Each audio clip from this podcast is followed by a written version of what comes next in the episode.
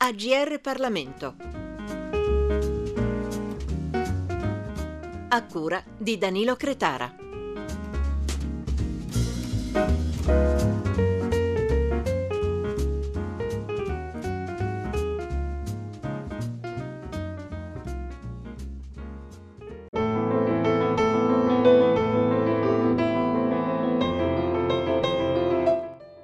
Bentrovati a tutti i nostri ascoltatori da Daniela Binello. Il nostro ospite di oggi è Giovanni Grasso, giornalista parlamentare, consigliere per la stampa e la comunicazione del Presidente della Repubblica Sergio Mattarella. È la seconda volta che intervistiamo Giovanni Grasso come autore di romanzi a sfondo storico, in questo caso per la sua ultimissima fatica Il segreto del tenente Giardina, pubblicato da Rizzoli.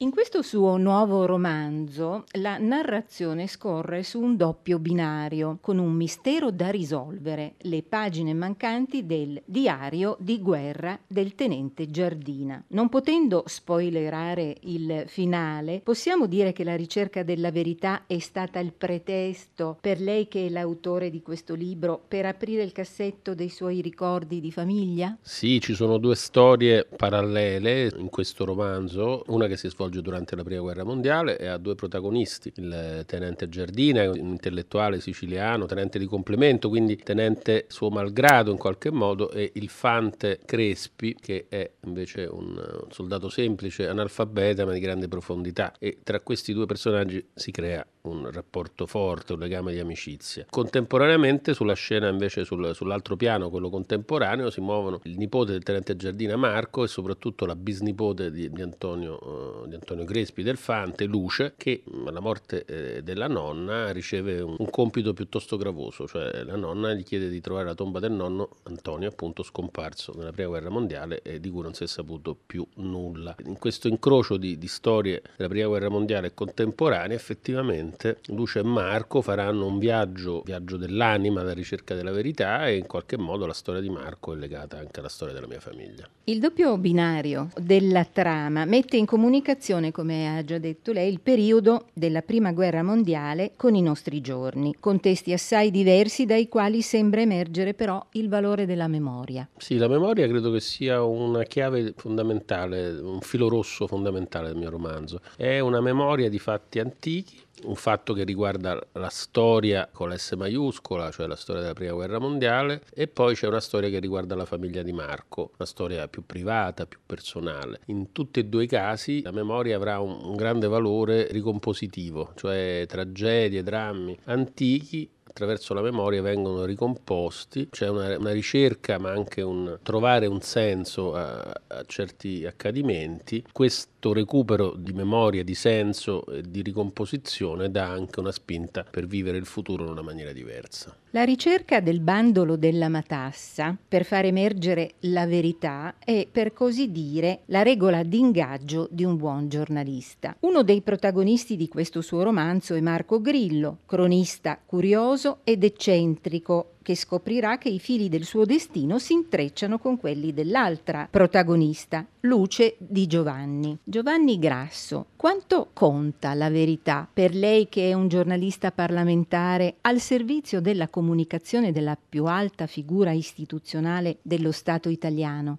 Domanda non facilissima. Il Vangelo di Giovanni dice: la verità vi renderà liberi. È una frase molto importante. La verità intanto non è facilmente confondibile con la realtà. La verità spesso ha bisogno di una ricerca. Un giornalista con criteri deontologici seri, con moralità personale, cerca la verità, ma la verità la cercano i poliziotti, la cercano i giudici, la cercano gli storici, la cercano le persone. Quindi la vita, in fondo, se vogliamo, è una ricerca di verità. In maniera un po' indiretta, perché è capitata a tutti e quattro i protagonisti del romanzo, quelli più antichi, quelli sulla Prima Guerra Mondiale, tenente Giardina, il Fante Antonio sono alla ricerca di verità sulla vita e la morte. Del resto rischiano di morire ogni giorno in battaglia. Quando tornano dalle trincee dei ripari pensano: oggi ce la siamo scampata, ma domani chissà, quindi cosa ci sarà dopo? La vita, la morte, Dio. Perché Dio ha permesso che quel soldato morisse e quell'altro si salvasse? E allo stesso modo, in maniera più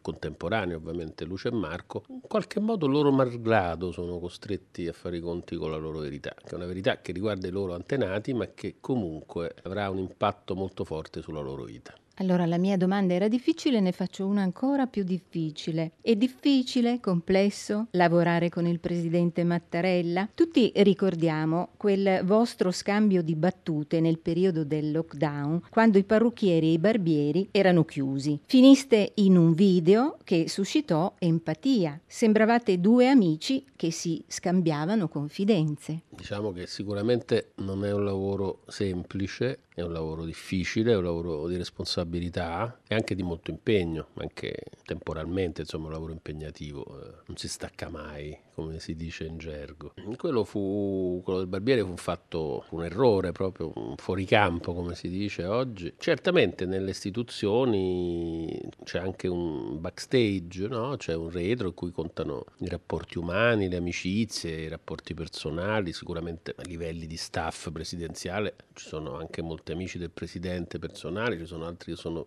altre figure più tecniche, altre che il presidente già conosceva da tempo. Ed è normale, perché tante volte dico sempre che nel backstage, a dispetto di tanti tentativi di ricostruzione, di retroscena, di chissà cosa succede, siano molto più semplici, più banali di quello che accade invece proprio sul palcoscenico alla vista di tutti. Non resta che chiederle quale sarà e quando il prossimo romanzo. Ma diciamo che ho appena uscito questo qui e in questo momento non ho particolari idee. Adesso sono concentrato appunto sulla diffusione di questo. In autunno partirà la tournée sul mio primo romanzo, di cui ho fatto un adattamento a teatro, Caso Kaufman, con la regia di Piero Maccarinelli, e il protagonista sarà Rodolfo Branciaroli, quindi sono molto contento. Toccheremo Brescia, Roma, Torino e Verona per quest'anno. Qualche idea c'è per il nuovo libro, ma veramente ancora molto embrionale. Sto pensando comunque di mantenere un personaggio come Luce, ovviamente facendogli fare altre cose, cambiando anche il nome probabilmente, ecco, però incentrarmi su questa figura femminile e farla agire in un altro tempo, in un'altra condizione, in un'altra storia. Grazie per essere stato con noi a GR Parlamento, è sempre un piacere discutere con lei. Grazie e saluti a tutti i radioascoltatori. I libri AGR Parlamento.